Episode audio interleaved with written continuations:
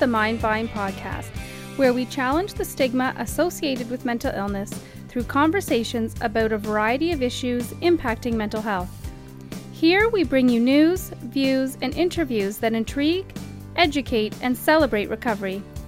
Leading us on this journey are the hosts of the Mindvine podcast, Daryl Mathers and Chris Bovey. Welcome to the Mindvine podcast. Uh, my name is Daryl Mathers. Uh, my co-host Chris Bovey is not participating in the filming this afternoon, um, but we have two great guests, and uh, this is actually the first uh, podcast that we're filming back on site on Ontario Shores. So we're not in our regular studio, and my guests are actually uh, from Ontario Shores, but we're in different areas of the hospital to ensure physical distancing, and then we're keeping uh, ourselves and everyone around us uh, safe. So we're still using Zoom, but um, we are, many of us are back on site and I want to give a big shout out to everybody that was here uh, throughout the pandemic on site and working uh, remotely to carry on the business at Ontario Shores. It's uh, certainly a challenging time for the world, uh, but it was, it was in particular it was a, a challenging time here.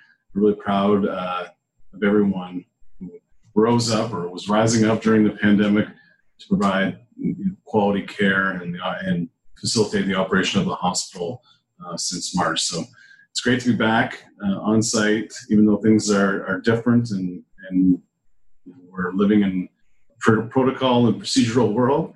It is nice to see familiar faces and, uh, and get back to some of our normal business. So today we're going to talk about a few different things related to COVID 19, but in particular the flu season. So we are about to embark on our own influenza campaign here at Ontario Shores and throughout Ontario. And to help us in this conversation, uh, we have a few guests from Ontario Shores. I'd like to welcome as they come on board. We have Anson Kendall from our infection control uh, department here at Ontario Shores. Welcome, Anson. Thank you, Daryl. And we have Dr. Uh, Dave McNeil from our Med Clinic. Uh, Dr. McNeil, for some of you don't know, our hospital is is, is full of psychiatrists. Uh, we don't have uh, too many medical doctors, but uh, Dr. McNeil has that team. Uh, welcome, Dr. McNeil. Thanks very much, Daryl, for having us. So I, I, was just introing kind of what we're going to talk about today, and um, obviously for the last six months, like the rest of the world, we have been uh, embarked on this journey through COVID nineteen and and trying to get our hands, kind of get our minds around how we're going to operate in this world safely. And we are now into September. We've been on this since March. And maybe I'll start with you, Anson. Like, as an organization, I know you're in touch with the public health unit in Durham and with our provincial partners as well. Um, where are we at uh, at this stage of the COVID 19 pandemic? Yeah, thanks, Daryl. So what I'll do is I'll start, I guess, really high, uh, I guess at a global level, and then I'll go down to uh, the Durham region. So as of today, September 23rd, um, our global cases are just over uh, 31 million cases, and that's driven primarily from India, Brazil, Russia, and Colombia. And in terms of global deaths, there's just under a million at about 972,000. Uh, the US, Brazil, and India are the top three countries uh, in terms of global deaths. And in Canada right now, we have just over 9,000 deaths, with Quebec, Ontario, and Alberta being the top three leading provinces there. Uh, when we look at North America, uh, the United States just is approaching uh, pretty quickly to 7 million cases, and Canada, on the other hand, has 147,000 cases. Uh, what we're doing when we look down to Durham region, we have just over 2,000 cases. Um, and Pickering, Ajax, and Oshawa seem to be the top three uh, regions in Durham that have the highest cases. So that kind of gives you a, a um, I guess, a top-down view of what's going on. Um, we are seeing uh, numbers rise as we uh, get back into the fall season and as schools uh, resume. So it'd be interesting to see how the next uh, couple months play going into the holiday season. I was going to, you know, follow that up. You know, whether it's Dr. McNeil or yourself, Anson. Like, right now we're at a kind of an interesting time in in the world. Um, we are, you know, like as we mentioned, six months into this. Uh, in Ontario, cases are starting to rise. In other parts of the country, they're starting to rise. You're hearing this term COVID fatigue, and uh, part of that might have to do with the you know the reopening of, of provinces. But why, when I hear those numbers, especially if I'm a Durham resident, it doesn't sound it sound too bad, right? It doesn't sound like a lot of people when you consider our population. So, uh, you know, why should residents of Durham region, of Ontario, or staff, like, why should they really be concerned about those types of numbers? That's a, that's a great question, uh, Daryl. Uh, we know um, from our experience in March and April and May that um, uh, that these uh, these numbers, these case numbers, or the amount of transmission that can occur in um, uh, in the community and within our institutions and businesses uh, can um, can exponentially rise. Um, so we've seen just over the last couple of weeks. Um, you know, a, a threefold rise in our case counts and um, and these things are very very disturbing to uh, the um, the epidemiologists that are following. And there's uh, there's many warning signs now that we may be uh, coming into a second wave, uh, a second wave that uh, will be complicated by um, also the reopening of the economy, the reopening of schools, and um, and of course uh, one of the things that we're here to talk about today, which is which is influenza season. Before we get into, if I, go go ahead, Anson. Oh no, I was just going to add to what Dave was saying. Um, you know, when you look at influenza and you look at the mortality rate of influenza as it's compared to COVID nineteen, we're seeing that the influenza mortality rate is roughly around one percent, and we've seen uh, COVID nineteen mortality rates uh, to be in and around three and four percent. So, with that being said, as a Durham resident and just as a, uh, it's something to be concerned about, definitely before we get into you know the flu season and how that factors into all this, people may look at Ontario Shores. Uh, we're not you know a so-called traditional hospital. We're not a acute care hospital. Um, being a, me- a, specialty mental health hospital, we have unique populations. Uh, you know all the way from adolescent uh, to, to geriatrics and forensics and adult psychiatry and, and a bunch of other programs and services that I couldn't possibly name but we have a wide range of services. So somebody on the outside may look at us and say, "How are how's a mental health hospital impacted by COVID nineteen more than you know a business?" So maybe give uh, people just a sense of what we've had to do and what our staff have had to do uh, to to keep our patients and staff and, and families safe during all this. Um, I can answer that, Daryl. I think that's a really good question. Um, I think when we look at our patient population, it's very difficult to uh, implement infection control measures when our patient population uh, suffers from mental illness. Some of our patients do not know what it means to wash their hands and why, should, why they should wash their hands. Uh, they may not understand the, the need for personal hygiene and, and regular uh, bathing and showering. Also, some of our patients may not understand why it's important to finish a course of antibiotics. So, with our patient population, it definitely um, it definitely presents challenges. Also, some of our patients at Ontario Shores live at Ontario Shores, and that's and this is their home. And with that being said, it's very difficult to put uh, infection control measures in place in somebody's home. Yeah, I'd like to add to that as well, um, Anson. Uh, when you look at our uh, our uh, patient population, it is very diverse, as you mentioned. We do have a very mm-hmm. large geriatric um, uh, uh, program with uh, with three large and active geriatric units. Um, we know uh, that at the beginning of the pandemic, the uh, the devastation that was caused in our nursing homes.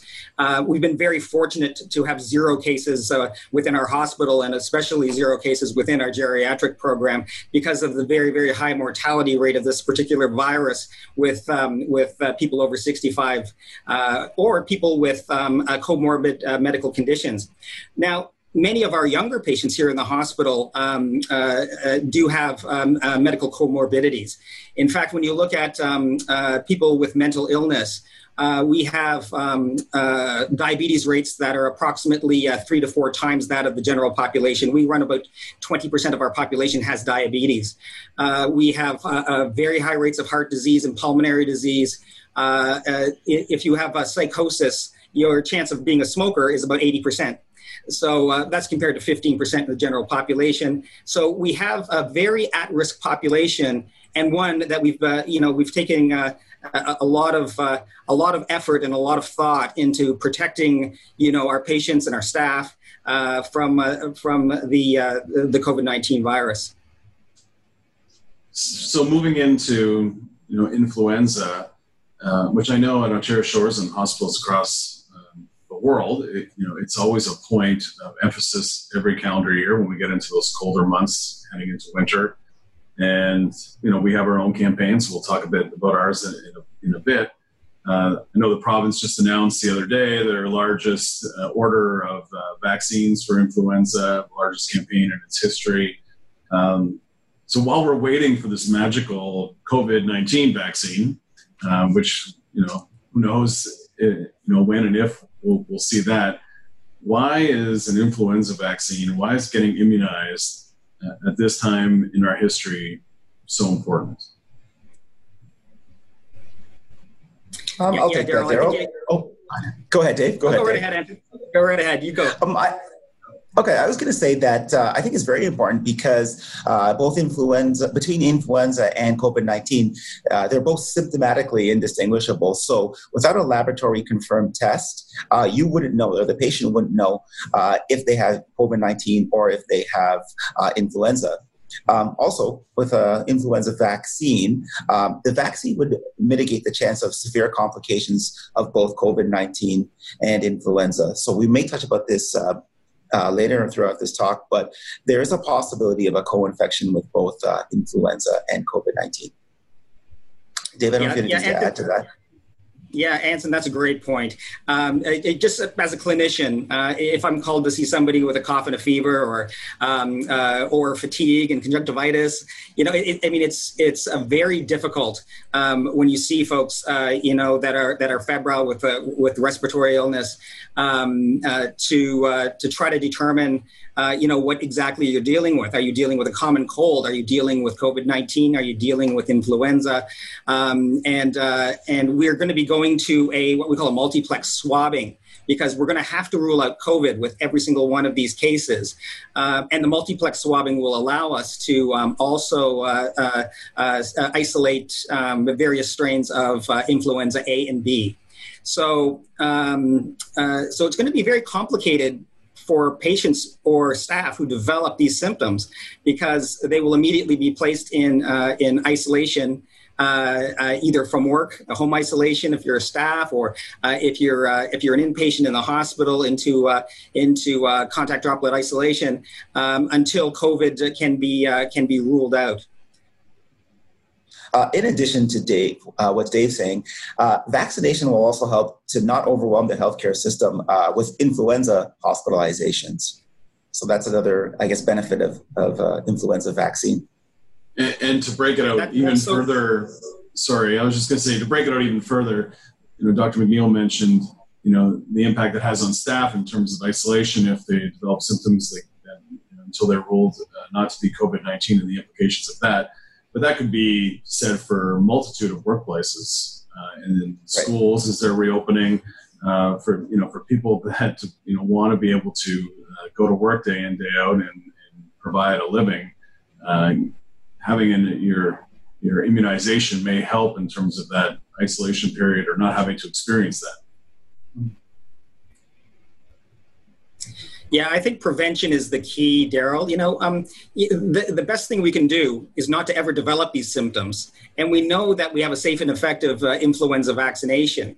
So if we can prevent uh, influenza infection, uh, then then we're just uh, we're, we're one step ahead. We never have to deal with this with a, with uh, with uh, diagnosing the symptoms and and the isolation and all the complicated things that occur after you develop those symptoms. Prevention is always the key, and um, so and by prevention, uh, you know the uh, the vaccination is very important, but also hand hygiene, social distancing, avoiding large gatherings, wearing your mask appropriately.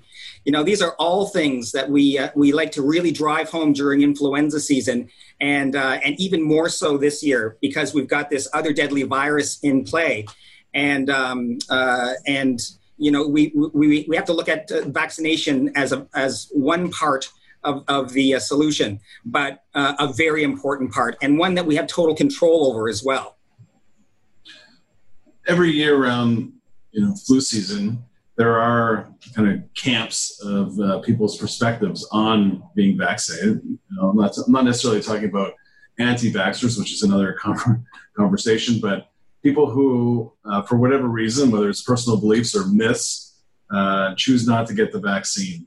And so I wonder, you know, given you're both uh, obviously pro-vaccine and, and, and very passionate about it, what do you say to people that may, you know, may have had some apathy in this area before? Uh, so one of the analogies that I like to use, Daryl, um, is when people say, you know, I don't get the vaccine because I don't get sick. And one thing sometimes I say, you know, well, that means you don't wear a seatbelt because you're not going to get, you don't get into accidents.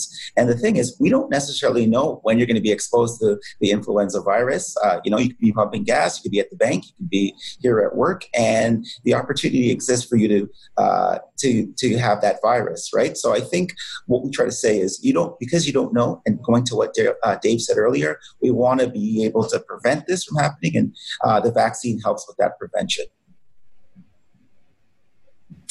Yeah, as well. One thing I hear uh, all the time is, "Oh, I got the vaccination last year, and and then I and I got the flu." In other words, either either thinking that the vaccination itself gave you the flu, um, or that uh, uh, or, or, or that you know you, are not 100% covered. So that's uh, partially right and partially wrong. The um, uh, the vaccination cannot give you the flu. It's uh, it's scientifically impossible for that to occur. Um, the uh, the the vaccination itself is made of what we call attenuated virus. It's not live virus, it can, and it can't right. cause the flu. Um, the, uh, the the fact that you can get mild cases of influenza uh, after uh, if you've been vaccinated. Um, you know that is true. The the the uh, the vaccination itself is not 100 percent. It usually runs in a, in the 70 to 80 percent um, uh, uh, efficacy rate as far as uh, protecting you from the flu. Um, however, you know the, if you do contract influenza and you're vaccinated, your your risk um, of having a, a longer course or more transmission to your to your family and your patients, um, uh, or uh, or worse symptoms um, is uh, is lessened uh, quite a bit. So um, so the vaccination itself does boost your immunity. It does uh, um, uh, help protect you from the flu, even if you do catch a very mild case of influenza. So somebody that may have received the flu shot is not feeling well after they may they may say that they got the flu from it, but what are they actually experiencing? Is it a side effect? Is it a just reaction? Like because it does happen, people do get the flu shot, like, like uh, from my experience, and maybe not feel great after. Uh, not necessarily did they get the flu, but something happened there. So, what are some explanations for for that experience?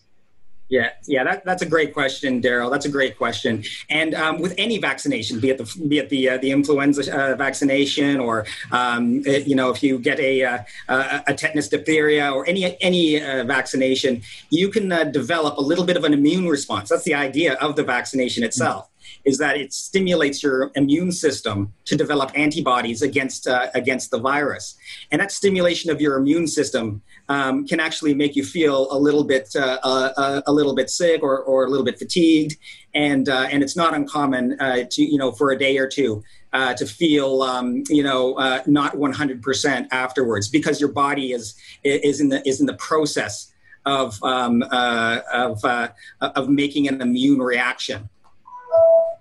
And just to add to what Dave was saying too, it takes about two weeks for uh, the immune system and the flu shot to actually work. So I think with that being said, and what Dave was saying earlier, in that time, it's not uncommon for you to feel a little bit groggy. Also, there's some site pain where the needle has been injected into the arm, um, and some people report, you know, uh, some site pain up to two days after uh, they receive the vaccine. The vaccine. So here, here at Ontario Shores, we're we're still in September. We're approaching, you know, kind of the start of flu season, which you know, maybe unofficially at the first of the month here. Uh, you know, a few days later, uh, and we're we're still to launch our our kind of theme for the year, and we've kind of taken a bold kind of strategy, if you will, or statement, you know, making a bit of a bold statement with our, our campaign slogan, which is hashtag Zero Flu. We rely on you, and I think the idea being that we've set out a goal for 100% immunity, which around here, um, you know, um, would surpass, you know, kind of our, our would surpass any any average year, any uh, any number we would have set out previously. So, I wonder what you guys think of this idea of going, you know, kind of shooting for the stars, if you will, as an organization, and messaging to our staff and, and our community that we need everybody on board. I think this year, uh, more than any other year, the mess, that message is actually really important. And I do feel that even though it, seem, it may seem to be a stretch target, uh, we'll be very surprised that a lot of people will be getting their, their vaccine uh, just because of uh, the possibility, like I mentioned earlier, of co-infection with uh, COVID-19. And also um, because we don't know how severe the influenza season will be, um, in addition to some of the other infection control measures, vaccination will play a, a very key role. And this should help to reduce the impact of the influ- influenza season. Um, I think this year would be, I think, even though it is a stretch target, like you had mentioned, I think there's a good chance uh, we'll have a high vaccination rate. I don't know, Dave, what do you think? Uh, yeah, I mean, Anson. I mean, who would have ever guessed that we would be in lockdown? Um, uh, right. You know, back in back in March and April. Um, you know, our entire our economy was decimated. Um, mm-hmm. Our the, the the fabric of our lives completely changed. Um, you know, with the with the uh, the the onset of the COVID nineteen pandemic. Um, this is a very very special year and it's and it's a and it's a very special year uh, where we are uh, you know we're determined to to beat this pandemic. Um, there's a huge risk that's uh, that's uh, facing us right now, and that is the intersection of uh, uh of influenza with COVID nineteen.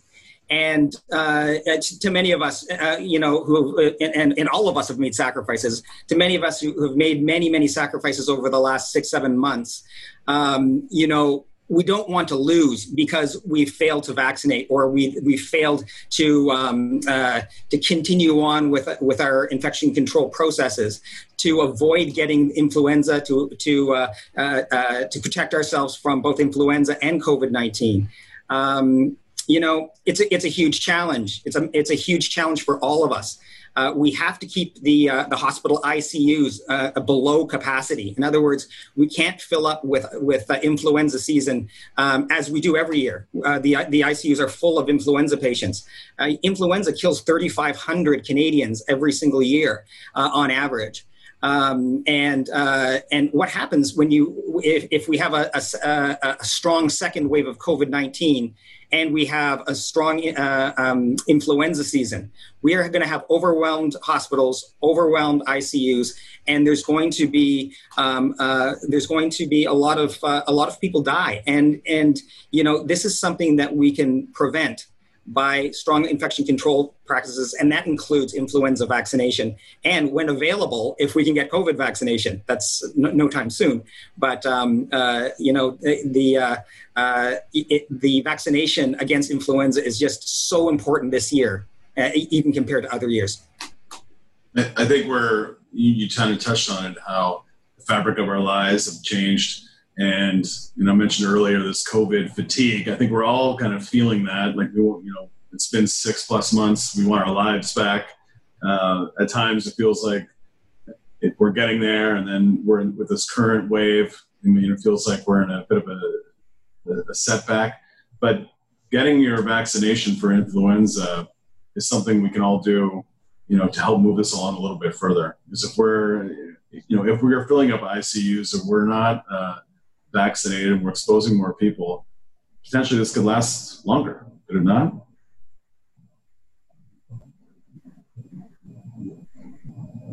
Yeah, no, absolutely. A- absolutely. And, um, uh, you know, uh, we, we vaccinate to protect ourselves, but we also vaccinate to protect our families, our children, and our, our elderly parents and in laws. Um, you know, we've, and uh, as healthcare workers, um, you know, we, uh, uh, we have a huge responsibility to care for our patients and to not expose our patients to, um, uh, to influenza. And, um, and, you know, that professional responsibility and th- that, that humanistic responsibility, I think, um, you know, should make people who have decided not to vaccinate in the past really think about it and think about it seriously.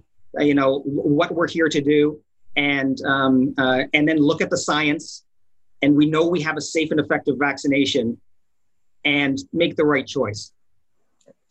Just to add to what uh, Dr. McNeil, just touched on, uh, influenza poses the highest risk at the extremes of ages, so those under five and those over uh, 65.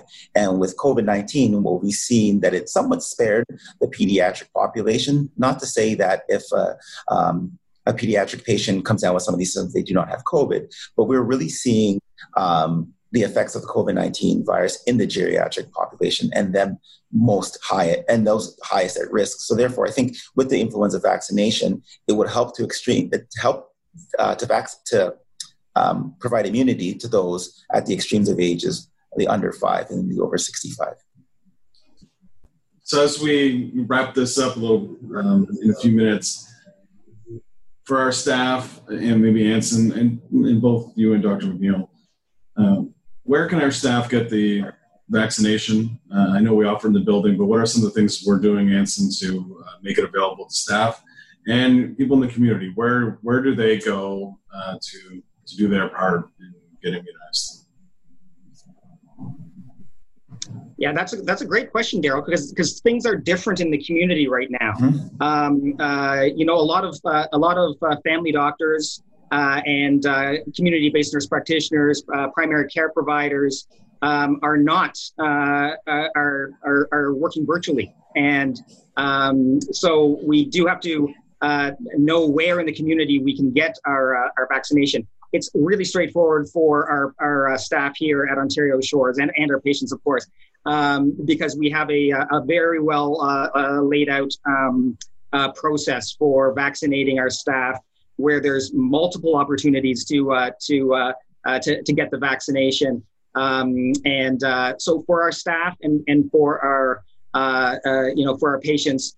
Um, we've been putting together a plan since since the spring, actually, to be able to roll out in a, in a seamless manner um, uh, uh, uh, various clinics both on unit and in occupational health um, to uh, to vaccinate uh, to vaccinate our staff.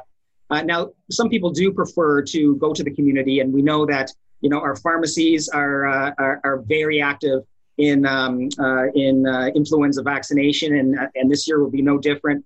Um, still, if, if your primary care provider is providing um, uh, you know, face-to-face visits and and immunization, then certainly to take a, um, you know uh, take that opportunity if you if uh, that's your choice. Um, the important thing is is is that we know uh, as an organization whether you've been vaccinated or not if you're a staff member. So if a person if a staff member does uh, decide they want to get vaccinated in the community, it's very very important to um, uh, to contact occupational health and provide proof of vaccination and um, uh, and uh, allow us to know you know what our actual rates are.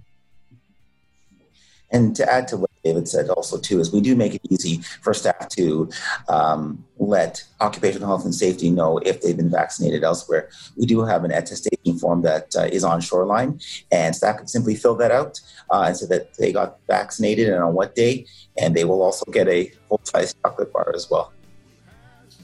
Great. So for people in the community, while this, I guess they're still sorting out uh, vaccinations, yeah. you can visit publichealthontario.ca. I imagine uh, shortly there'll be information as the province rolls out their mm-hmm. influenza campaign. So in closing, get your flu shot. Help us get rid of this thing as soon as possible so we can get back to living our lives. That's uh, what I'm hoping yeah. comes out of this. So thank you both, uh, you know, for joining the podcast and, and being part of this discussion. Really appreciate it. Thanks so much for having us, Daryl. Thanks so much. Thank you much. Thank you very much, Daryl. Appreciate it.